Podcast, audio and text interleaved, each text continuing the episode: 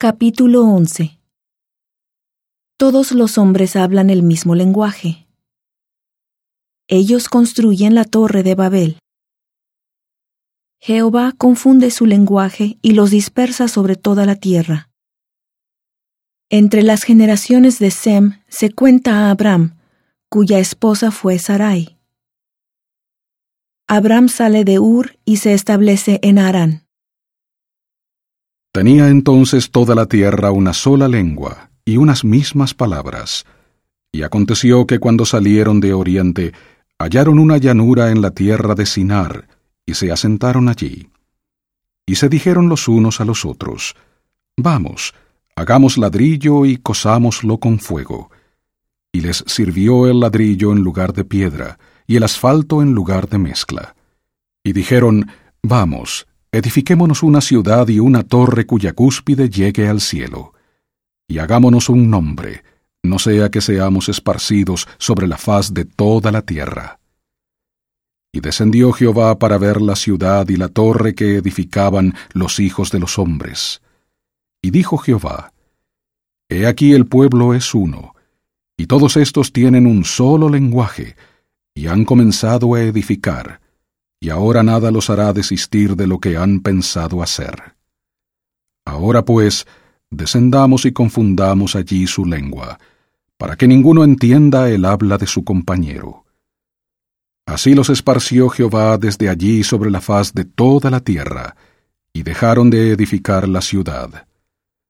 Por eso fue llamado el nombre de ella Babel, porque allí confundió Jehová el lenguaje de toda la tierra, y desde allí los esparció sobre la faz de toda la tierra.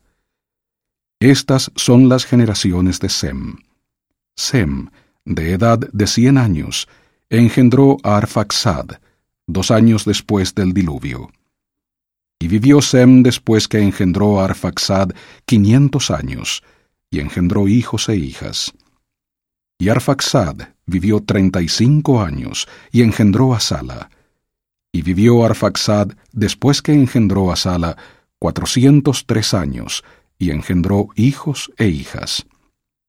Y vivió Sala treinta años, y engendró a Eber.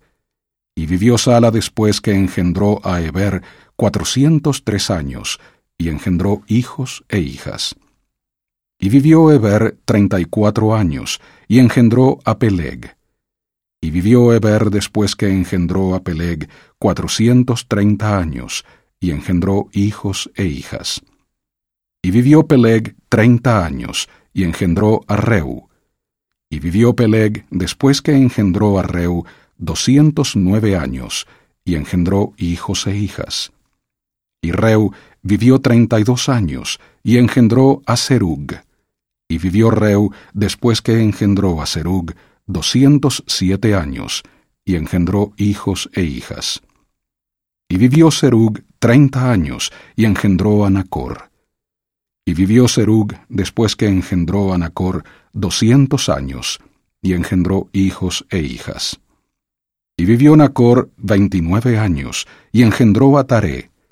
Y vivió Nacor después que engendró a Taré ciento diecinueve años, y engendró hijos e hijas. Y vivió Taré setenta años, y engendró a Abram, y a Nacor, y a Harán. Estas son las generaciones de Taré.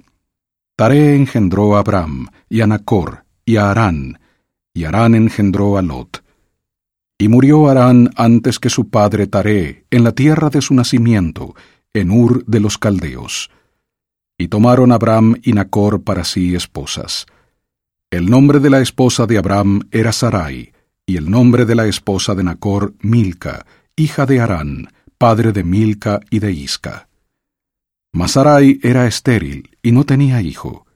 Y tomó tarea a Abram, su hijo, y a Lot, hijo de Harán, hijo de su hijo, y a Sarai, su nuera, esposa de Abram, su hijo, y salió con ellos de Ur de los Caldeos, para ir a la tierra de Canaán, y llegaron hasta Harán, y se asentaron allí. Y fueron los días de Taré doscientos cinco años, y murió Taré en Harán.